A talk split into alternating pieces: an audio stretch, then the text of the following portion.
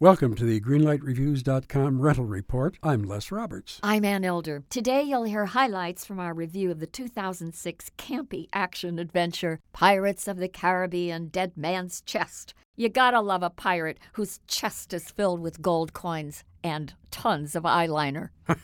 this is about pirate Captain Jack Sparrow, who is coerced into searching for a valuable compass, fighting rivals, ruffians, and even Davy Jones himself.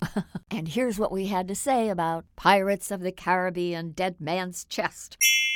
Right from the get go, this script was pretty unfocused. You're absolutely right. I sat there for a long while trying to figure out what is the plot. And in this film, there's just visuals. Now we want to move over to the acting department. Jack Sparrow, Johnny Depp, he's very fey. He's very loopy. He has channeled Keith Richards from the Rolling Stones. I thought it was kind of innovative the first time around, but the joke is over. Yeah, I didn't think it was very funny after the first few minutes. I just think Dead Man's Chest is another inane, juvie picture best suited for a really young crowd. I don't think it's worth anything else for anybody over that age group. I'm going to give it a very, very pale yellow light. Well, it is suited for a young crowd, Ann, except the last hour of the film was very, very dreary. So I'm giving this a flickering yellow light. Two yellow lights for the Pirates of the Caribbean.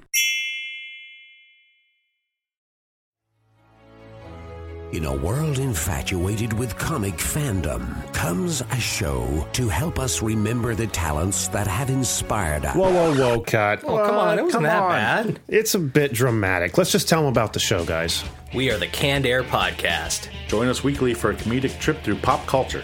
We also welcome some cool comic creators, as well as some of the voice and screen actors that helped shape your childhood. Find us on cannedairpodcast.com and on the Evergreen Podcast Network.